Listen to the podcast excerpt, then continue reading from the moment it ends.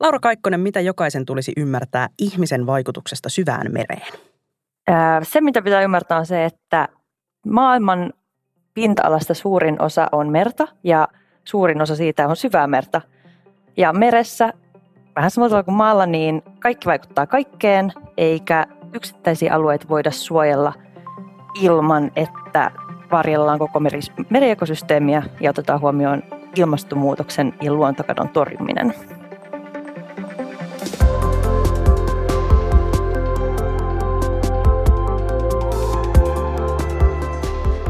Kuuntelet Utelias mieli-podcastia, joka puhuu tieteestä tunteella. Tässä podcastissa tutkijat saavat puhua niistä asioista, jotka heidän mielestään ovat juuri nyt kiinnostavimpia ja tärkeimpiä. Vieraana on tänään etäyhteydellä Uudesta Seelannista meribiologi Laura Kaikkonen Uuden Seelannin vesi- ja ilmakehän tutkimuslaitokselta. Tervetuloa. Kiitoksia. Laura on myös vieraileva tutkija Helsingin yliopistossa. Minä olen Hanna Hantula, tämän podcastin juontaja.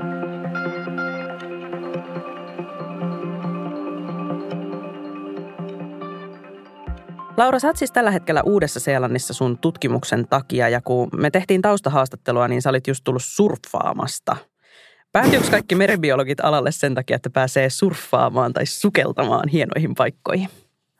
Oi vitsi, siis varmasti aika moni ajattelee, että mä haluan meribiologista tai ympäristötutkijaksi, koska mä en halua tietokoneella, mutta tota, kyllä se elämä rysäyttää sinne todellisuuteen viimeistään sillä ensimmäisellä introkurssilla, kun vääntää sitten jotain differentiaaliyhtälöitä. Eli meribiologista aika iso osa on ekologiaa ja ekologia on matematiikkaa, niin toki voi koittaa hankkeutua sellaisiin tehtäviin, että pääsee sukeltamaan, mutta kyllä pakko sanoa, että yleensä pitää karata kyllä töistä, että pääsee surfiaalloille. Siis tämä romutti just mun kaikki semmoiset lapsuuden haavekuvat siitä, miten meribiologit viettää aikaa jossain hienoissa sukellusveneissä ja sitten vähän ui auringonlaskussa delfiinien kanssa. Laura, mistä sulla oikein on syntynyt alun perin kiinnostus just syvää merta kohtaan? No, meri on mua kiehtonut koko mun elämän. Mä oon viettänyt ison osan lapsuudesta saaristossa ja, ja saanut nauttia Itämeren rantakallioista siellä ja sitä kautta on päätynyt sitten ympäristöalalle ja tarkemmin niin merentutkimukseen. Ja mun syvän tuota kiinnostus on herännyt vasta mun itse asiassa tohtoriopintojen, to, tohtoritutkimuksen kautta. Mä tein mun väitöskirjan merenpohjan kaivostoiminnan ympäristövaikutuksista ja mun oma aihe käsitteli potentiaalista kaivostoimintaa Itämerellä, mutta suurempi kysymys maailman mittakaavassa on syvämeren kaivostoiminta ja tätä kautta sitten päädyin lukemaan tosi paljon kirjallisuutta syvästä merestä, jota mun omien meribiologian opintojen aikana ei ollut kauheasti käsitelty. Se on yhä aika tota, uusi ala myös niin kuin merentutkimuksen alalla, niin tämä niin kuin ihan täysin räjäytti mun käsityksen siitä, että miten meriekosysteemi ja, ja maapallo toimii. Millä tavalla se räjäytti sun käsityksen? No siihen liittyy jotenkin tosi paljon semmoista, että sitä niin kuin ajattelee tietämänsä, miten, millainen meri esim. on, mutta sitten kun alkoi lukea tieteellisiä julkaisuja, niin ymmärsi se, että ne asiat, mitkä päätyy julkiseen tietoisuuteen tai edes tavallaan introtason meribiologian kursseille, niin se on aivan pintaraapsu siitä, että mitä tiedeyhteisö tietää meristä. Ja tämä sitten sai, herätti kiinnostuksen siihen, että halusi ottaa itse enemmän selvää ja pyrkiä sitten tekemään työtä ihmisten kanssa, jotka oikeasti tutkii näitä syvimpiä kolkkia maapallosta.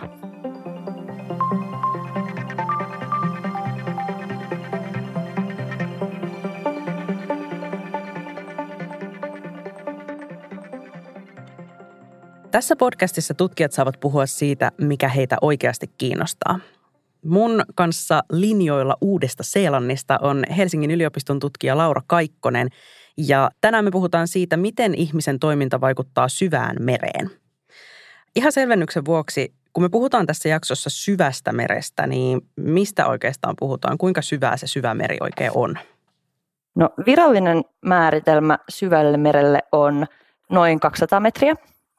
Ja tämä 200 metriä tulee siitä, että suurimmassa osassa valtameriekosysteemeitä 200 metriä on se syvyys, kun suurin osa auringonvalosta on hiipunut ja tässä syvyydessä ei enää ole tarpeeksi valoa, jotta yhteyttävät eliöt pystyisivät tuottamaan happea ja sitomaan hiiltä.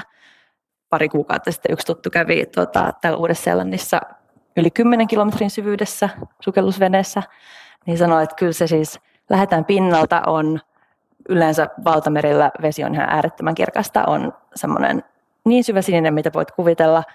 Lähdetään pinnalta, auringonvalo alkaa hiipua. Ensimmäiseksi lähtee, kaikki alkaa tulee enemmän siniseksi. Se johtuu siitä, että, että, että sininen valo alkaa hiipua sieltä. Sitten alkaa tulee niin sanottu tämmöinen hämärävyöhyke siinä 200 metrin syvyydessä. Ja tässä ollaan siis vielä tosi matalassa. Jotenkin 200 metriä tuntuu itselle ihan hullulta, mutta 200 on vielä tosi matalaa. Siellä ehkä pikkusen näkee ja sitten mennään tota, sen hämärävyöhykkeen alle ja tässä syvyydessä alkaa sitten olla oikeasti pimeätä. Ja jos sukellusveneessä ei ole valoja, ja yleensä tässä vaiheessa ei ole, niin sieltä alkaa tulla pieniä pieniä vilkahduksia, erilaisia pieniä valon häikeitä. Ja tämä johtuu siitä, että suurin osa tota, eliöistä, jotka elää vesipatsaassa, niin on jollain tavalla bioluminisoivia. Ja sitten on pimeätä, pimeätä, lämpötila laskee, yleensä siellä on about neljä astetta, voi olla vielä, vielä kylmempää. Paine on aivan murskaava. Sitten kun me aletaan menee viiden kilometrin syvyyteen, niin moni eliö alkaa olla vähän läpinäkyviä, semmoisia hyytelömäisiä, koska millään muulla tavalla siellä kauheassa paineessa ei sit pystykään olemaan.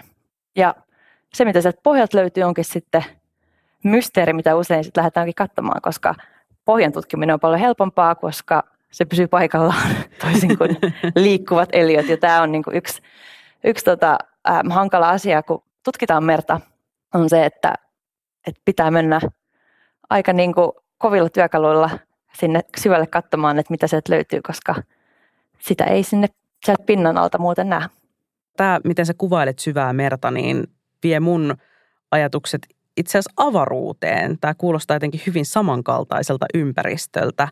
Ajattelet sä, että meriä on vaikea suojella senkin takia, että ihmiset kokee ne vieraina vähän niin kuin just toiset planeetat tai jotkut avaruusolennot? No joo, ehdottomasti ja pakko sanoa, että merentutkijatkaan ei ole siis täysin niin kuin syyttömiä siihen, että, että syvää merta tai niin kuin meren tämmöistä pohjattomuutta ja siihen liittyviä pelkoja tai vastaavia on kyllä käytetty sille, että koitetaan saada ihmisiä kiinnostumaan siitä, että, että kaikessa kirjallisuudessa ja niin kuin tarustossahan niin kuin meri on ollut hirviöiden lepopaikka.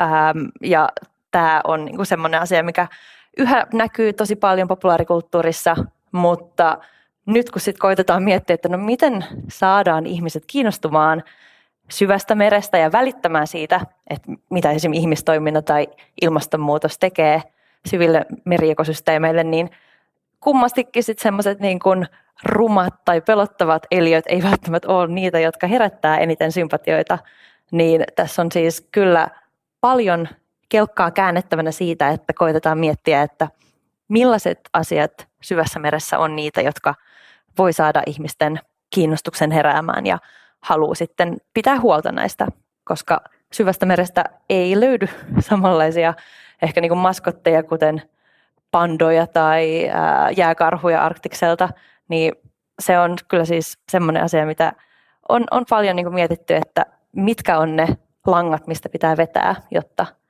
kun ei voi suoraan verrata sit mihinkään söpöihin eliöihin, niin miten voidaan herättää tätä huolenpidon halua. Me puhutaan tässä siis alueista, jotka on joko kaukana tai syvällä tai molempia, eli aika kaukana ihmisistä. Miksi sun mielestä meriä on siitä huolimatta tärkeää tutkia, että mun kaltaisille taviksille ne helposti tuntuu hyvin kaukaiselta ja etäiseltä asialta?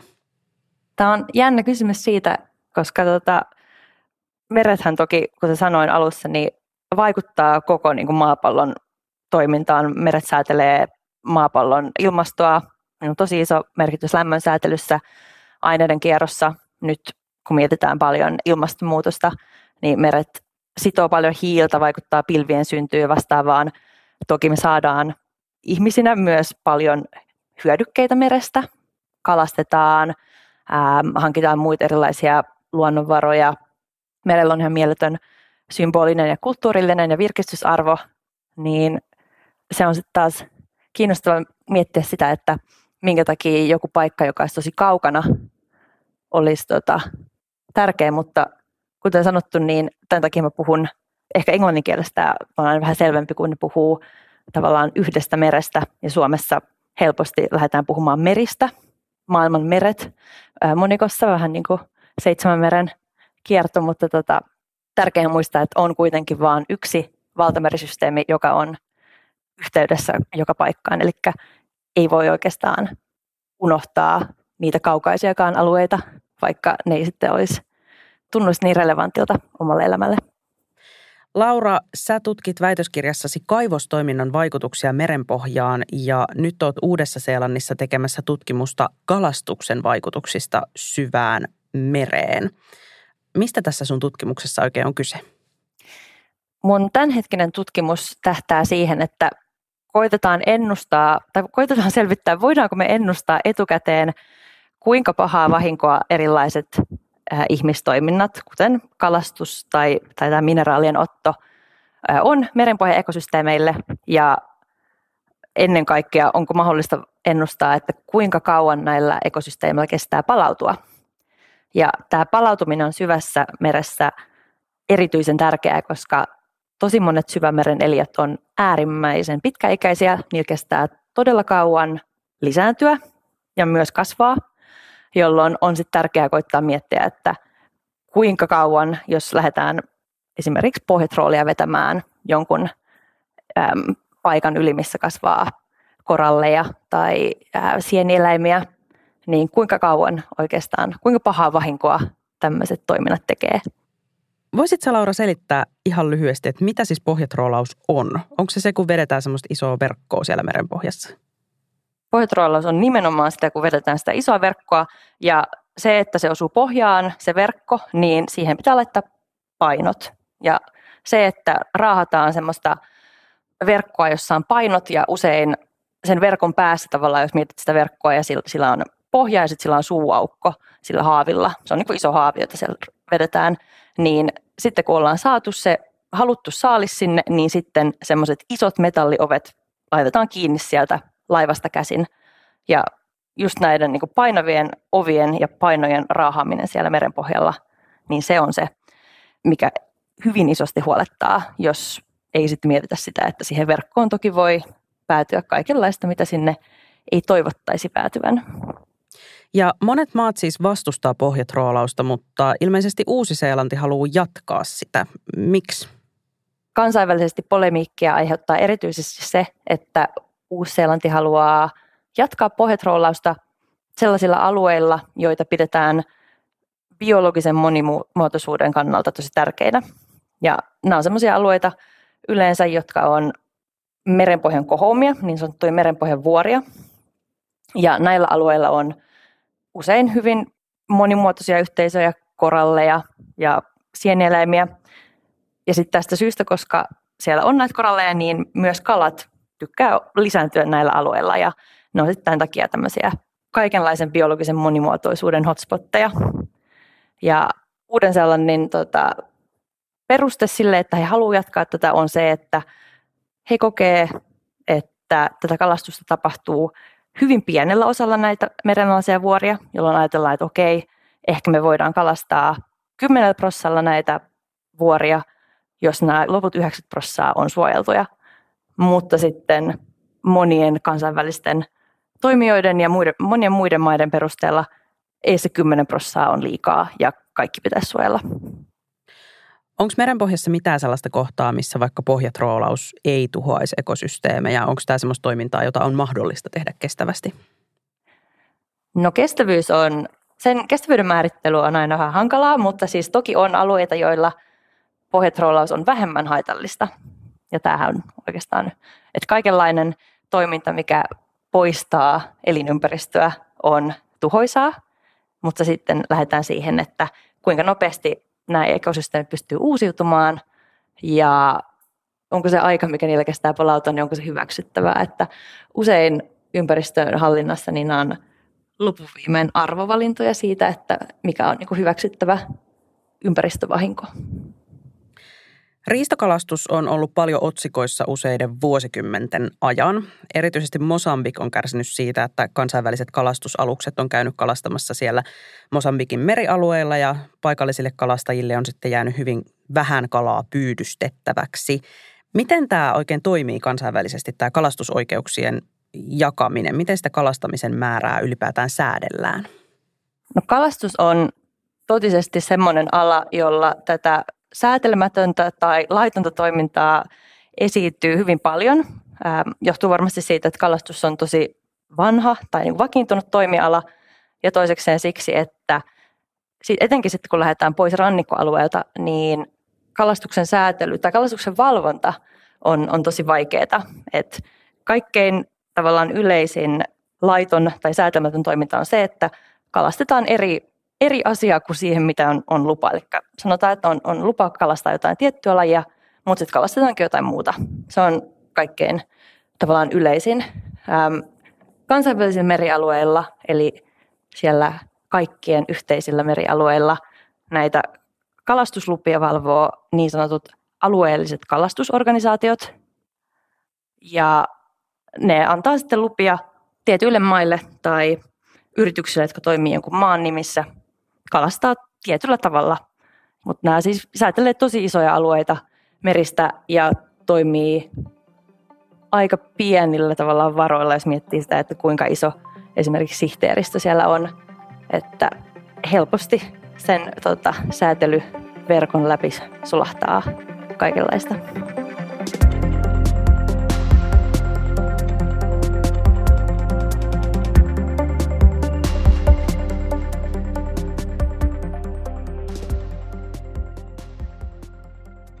Kalastuksesta kaivostoimintaan. Sä oot tosiaan tutkinut myös meren kaivostoimintaa. Kuvailisitko, että miten sitä sitten oikein tehdään? Merenpohja on samalla tavalla monimuotoinen kuin maa ja merenpohja ei toki ole semmoinen tasainen lätty pelkkää hiekkapohjaa, vaan myös merenpohjasta löytyy erilaisia geologisia muodostelmia ja näihin sisältyy myös mineraalisaostumia, joita sitten halutaan potentiaalisesti hyötykäyttää niiden sisältämien arvokkaiden metallien vuoksi. Ja kaikkein yleisin näistä mineraalisaostumista, joka on julkisuudessa saanut eniten huomiota, on niin sanotut monimetallinodulit, jotka syntyy meren pohjalle tuhansien tai miljoonien vuosien tota, saatossa saostumalla merivedestä ja sen sedimentissä olevista aineista. Eli ajattelin, että liukoisesta tulee semmoinen kivenmurikka meren pohjalle ja jostain syystä tuota, tämä perunapelto merenpohjassa esimerkki saa kaikki aina hiffaamaan, mistä on kyse, eli semmoisia mineraalimöykkyjä sedimentin päällä. Ja miten niitä sieltä sitten kaivetaan? Sen takia tämä suomen kielen kaivostoiminta tota sana usein vähän hämmentää, koska usein sitten jengi alkaa miettimään, että pitäisi perustaa kaivaa jonkinlainen kaivos sinne pohjalle, mutta asia on yksinkertaisempi, minkä takia tota, tämä toiminta onkin saanut niin paljon kiinnostusta. Näitä möykkyjä, joita sieltä merenpohjalta löytyy, niin voi ottaa periaatteessa niin kuin ruoppaamalla. Tähän tota, ei ole vielä kaupallista toimintaa, mutta idea on se, että vähän niin kuin imuroidaan joko suoraan putkella tai sitten jollain robotin, robotin avulla ää, sieltä merenpohjasta näitä möykkyjä sen alla olevan sedimentin kanssa. Sitten ne imastaan ylös jollekin tukialukselle. Nämä mineraalisaustumat sitten siivilöidään sieltä sedimentistä ja sitten mineraalisaustumat jatkaa matkaansa jatkokäsittelyyn ja sitten sedimentti ja vesi liemi sitten palautetaan takaisin merenpohjalle. Kun me puhutaan näistä merenpohjan perunapelloista, niin kuinka isoista alueista me puhutaan? Onko se semmoinen niin kuin mun mummon pottupellon kokoinen omakotitalon takapihalta löytyvä asia vai joku vähän laajempi mineraalikenttä? Mummon perunapelto on nyt tässä tapauksessa siellä merenpohjassa huomattavasti isompi. Ihan tarkkaa tietoa näistä mineraalisaustumakenttien koosta ei ole, liittyen siihen, että merenpohjaa on niin hirvittävän kallis ja vaikea tutkia, mutta yksi isoimmista alueista, jolta löytyy tämmöisiä saostumia, on tuolla pohjoisella Tyynellä valtamerellä. Ja puhuttaisiko niin kuin jopa, se on joko Texasin tai Euroopan kokoinen, mutta siis niin kuin ihan huomattavan iso iso alue, jolla potentiaalisesti tota, löytyy ehkä Teksasin. Nyt tuli hyvin epätieteellinen arvio nyt tähän kyllä, että tota, mutta siis isompi kuin mummon pelto. Okei, okay, joo. A, a, aika, monelle, aika monen mummon potut mahtuisivat siis sille alueelle. Tota, miten tällainen kaivostoiminta oikein vaikuttaa pohjan ekosysteemeihin? Mitä me tiedetään tästä tähän mennessä? Se asia, mikä on varmaa, on se, että kun halutaan poistaa näitä saostumia, niin silloin poistetaan tietynlainen elinympäristö pohjan eliöille. Eli siitä ei pääse, siitä ei pääse mihinkään. Tätä saostumakenttien eliöstö on tutkittu jonkin verran, nimenomaan tuolla pohjoisella Tyynellä valtamerellä, ja on todettu, että nämä saostumat semmoisina kovina möykkyinä niin tarjoaa kiinnittymispinnan tosi monille paikallaan oleville eliöille, kuten koralleille ja sienieliöille, jotka on just näitä eliöitä, jotka on tosi tosi pitkäikäisiä. Eli kaikki se, mistä tämä robottiimuri ruoppaa ja kulkee, niin sieltä tuhoutuu tämä saustuman kenttien tarjoama elinympäristö.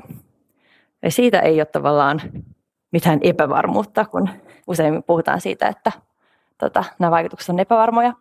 Suurempi epävarmuus liittyy sitten siihen, että millaisia laajempia vaikutuksia tällä kaivostoiminnalla on. Eli jos annetaan lupa kaivella sen mummon perunapenkin verran, niin ulottuuko se sedimenttipilvi sitten kaksinkertaiselle alueelle vai kymmenenkertaiselle alueelle ja mihin suuntaan?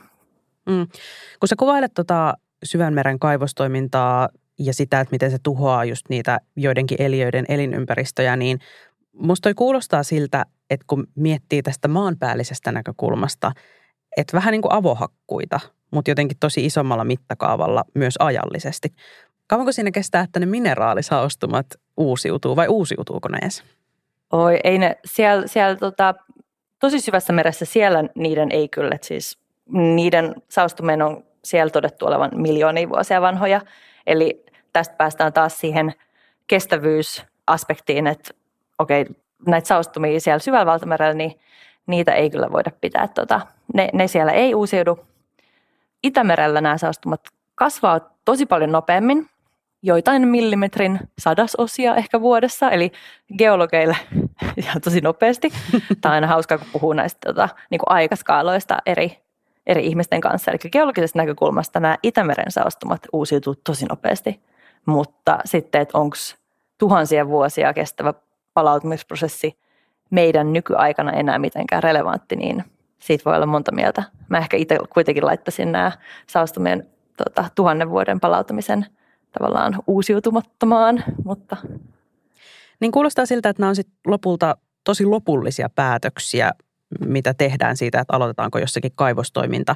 Kuka tätä oikein säätelee? Kuka antaa lupia vaikka just kaivostoiminnan aloittamisesta tai pohjatroolauksesta?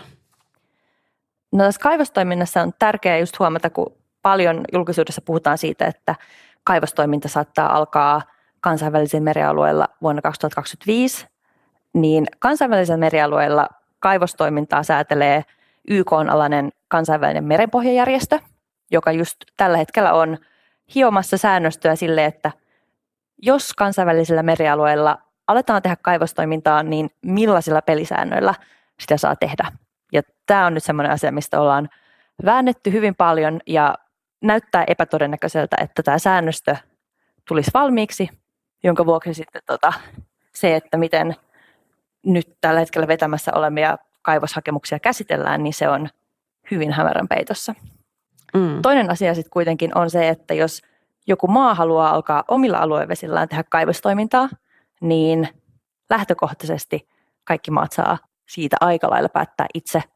Toki jos on yhteisiä aluevesiä jonkun toisen maan kanssa, niin sitten pitää esim. Suomen ja Ruotsin välillä pitää sitten konsultoida myös toista maata, mutta on paljon todennäköisempää, että joku maa itse antaa luvan syömeren kaivostoiminnalle ennen kuin se tapahtuu kansainvälisillä alueilla. Jos nyt miettii niin kuin täältä meidän pienestä suomalaisesta näkökulmasta, niin onko nämä jälleen kerran asioita, joita tapahtuu jossain kaukana vai onko tällaista niin kuin kaivostoimintaa myös meidän lähivesillä? No jopas kyllä myös on ja tämäkin on semmoinen asia, että tota, äm, ei vielä pari vuotta sitten tavallaan kukaan ajatellut, että tämä olisi Itämerelle relevantti asia. Mutta siis näitä samaisia saostumia, joista puhuin, niin löytyy myös Itämereltä. Näitä ei ole hirveästi tutkittu paitsi geologien toimesta ja on niin kuin jonkin verran katsottu, että okei, millaisia, millaisia mineraaleja nämä Itämeren ää, meillä sisältää erityisesti rautaa ja mangaania, jonka vuoksi niitä kutsutaan rautamangaanisaastumiksi. Ää, näitä löytyy hyvin paljon itse asiassa Itämereltä ja viime vuosina on ollut useampia tutkimushankkeita, jotka on, on perehtynyt näihin osittain siitä syystä, että maailmanlaajuisesti nämä saastumat on herättänyt niin paljon kiinnostusta, eli tässäkin tapauksessa tämä kaupallinen kiinnostus on ajanut sitten luonnontieteellistä tutkimusta. Ja hyvin usein tämä, tämä näin menee. Mutta tota, nyt ihan viime vuosina on tämä myös Itämeren saostuma potentiaali herättänyt sit kaupallista kiinnostusta. Ja tällä hetkellä Ruotsissa on ruotsalaisen yrityksen tota, hakemus vetämässä, että saisivat tehdä tätä saostumien testi kaivelua tuolta Pohjanlahdelta. Tähän syvämeren kaivostoimintaan liittyy semmoinenkin aika iso ristiriitaisuus, että tällä hetkellä on kovasti muotia siirtyä pois fossiilisesta energiasta. Ja esimerkiksi autoissa se tarkoittaa siirtymistä sähköön, mitä polttoaineeseen tulee, ja se taas tarkoittaa sitä, että tarvitaan ihan hirveästi lisää akkuja tässä maailmassa. Ja akuissa tarvitaan mineraaleja, joita saa, kuten olemme sinulta kuulleet, sieltä meren pohjasta – Voiko ajatella, että syvänmeren kaivostoiminta olisi jollakin tavalla perusteltua siltä pohjalta, että sen kautta edistetään tästä fossiilisista polttoaineista irtipääsemistä? No tämä on ehdottomasti se tarina tavallaan, jolla tätä kaivostoimintaa perustellaan. Puheet on, on tosi hurskaita siitä, että ajatellaan, että merenpohjan kaivostoiminta voisi olla tavallaan uusi yritys tehdä kaivostoimintaa paremmin sekä niin kuin ympäristön että kaikkien maalla tapahtumien ihmisoikeusrikkomusten näkökulmasta. Tällä hetkellä kuitenkaan merenpohjan kaivostoimintaa ei ole tutkittu sillä tavalla, että voitaisiin tehdä kahden varmoja arvioita siitä, että miten se vaikuttaa ympäristöön.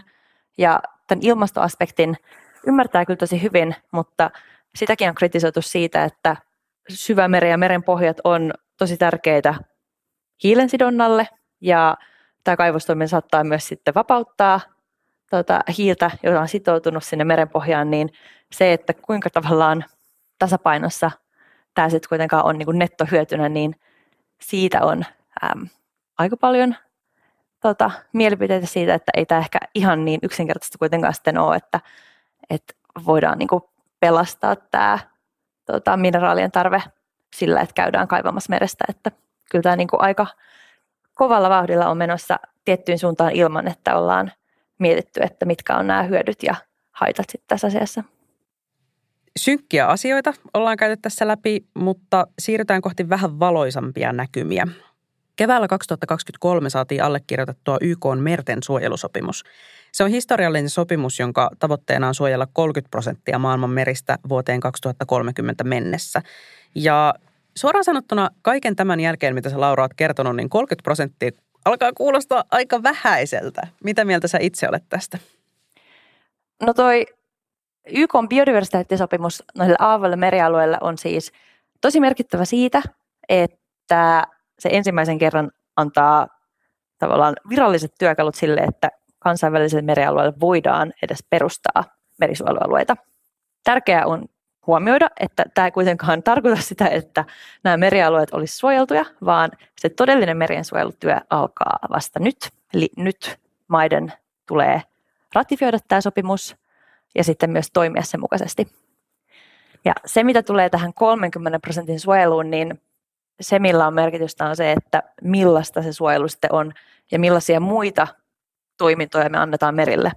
Suojelupäätökset ei tietenkään, eikä niiden pitäisikään perustua pelkästään siihen, että millaisia eliöitä tai millainen sen alueen biologia on, vaan suojelualueet pitää myös laittaa niin, että ne on sosioekonomisten arvojen ja niin kuin maankäytön ja tässä tapauksessa merien käytön kanssa yhteisymmärryksessä, niin usein valitettavasti kuitenkin sitten tämä tavallaan meren käyttö ehkä ja semmoinen niin helppous sanelee liikaa sitä, että mihin näitä suojelualueita laitetaan ja sitten päädytään laittamaan esim.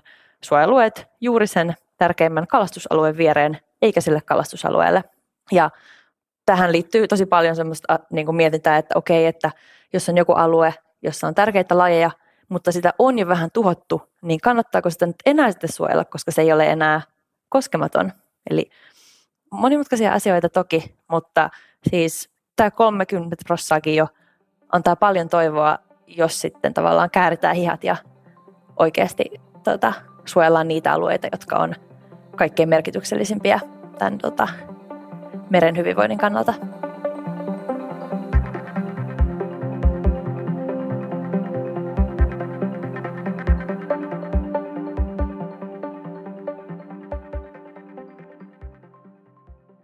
Kenen elävän tai kuolleen tutkijan kanssa menisit drinkeille? Minne te menisitte, mitä te joisitte? Ai, joo, loistava kysymys. Vähän siis tieteestä puhuminen ja jos siihen liittyy kaljajuonti, niin nämä on ihan suosikkiasioita. Mä menisin jonkun elä, elo, elosta olevan, en mä kenenkään kuolleenkaan halua mennä drinkeille, niin menisin jonkun elosta olevan tota, syvämeren tutkija Power Ladyn kanssa, ehkä Lisa Levinin tai Cindy Van Doverin, jotka on, tekee syvämeren tutkimusta, niin heidän kanssaan menisin ja me juotaisiin tota champagnea, joka on ollut tuolla ahvenanmaalaisessa hylyssä marinoitumassa, koska niillä on semmoinen kokeilu Ahvenanmaalla, että Clicquot on laittanut champagnepulloja kypsymään johonkin hylkyyn. ja sitten ne on valmiit joskus 50-luvulla, siis 2050-luvulla, mutta tässä tota, todellisuudessa me saataisiin juoda niitä. Kuulostaa upealta. Ähm, mikä mereen liittyvä teos jokaisen olisi tärkeä lukea, katsoa tai kuunnella? Oi, oi, oi. Nyt vitsi, olisi joku napakka poliittinen, mutta tota, nyt tulee hauska tai yes. ehkä viihdyttävämpi. Tota, kyllä muuhun on teki ihan mielettömän vaikutuksen, kun 2017 tuli BBCn Blue Planet-sarjan kakkososa. Ja sen on hyvä se toka jakso, tämä Syvämeri. Ja siis se kuvamateriaali, mitä ne on saanut, on aivan käsittämätöntä. Ja siis jos tavallaan on kiinnostunut merestä, niin mä kyllä siis sanon, että siis mun aivot räjähti ja mä oon nähnyt sen jakson tosi monta kertaa, niin se on kyllä siis aivan upeata katsottavaa ja jotenkin avaa silmät ihan eri tavalla sille, että millaista elämä voi maapallolla olla. Mitkä on sun kolme suosikki merieläintä, eliötä tai ilmiötä? Tähän mä en kyllä nyt edes tarvi kolmea, koska tota, nämä jättiläisruskolevät, eli kelpit on mun aivan ykkönen. Siis mä rakastan, rakastan kelppejä. Sen takia on ihan ollut täällä Uudessa-Seelannissa, koska Itämerellä ei ole näitä tämmöisiä jättiläisleviä, niin ykkönen on kaikki kelpit. Sitten kakkonen on rakkolevä tai rakkohauru – ja hirveän vaikea nyt sitten keksiä. Ehkä joku, mustekalat on kyllä ihan niin, kun niitä näkee sukeltaessa. Niin. Laura Kaikkonen, kiitos kun olit mukana Utelias Mieli podcastissa. Kiitos. Kiitos kun kuuntelit Utelias Mieli podcastia. Jos tykkäsit kuulemastasi, kerro siitä kaverillesi.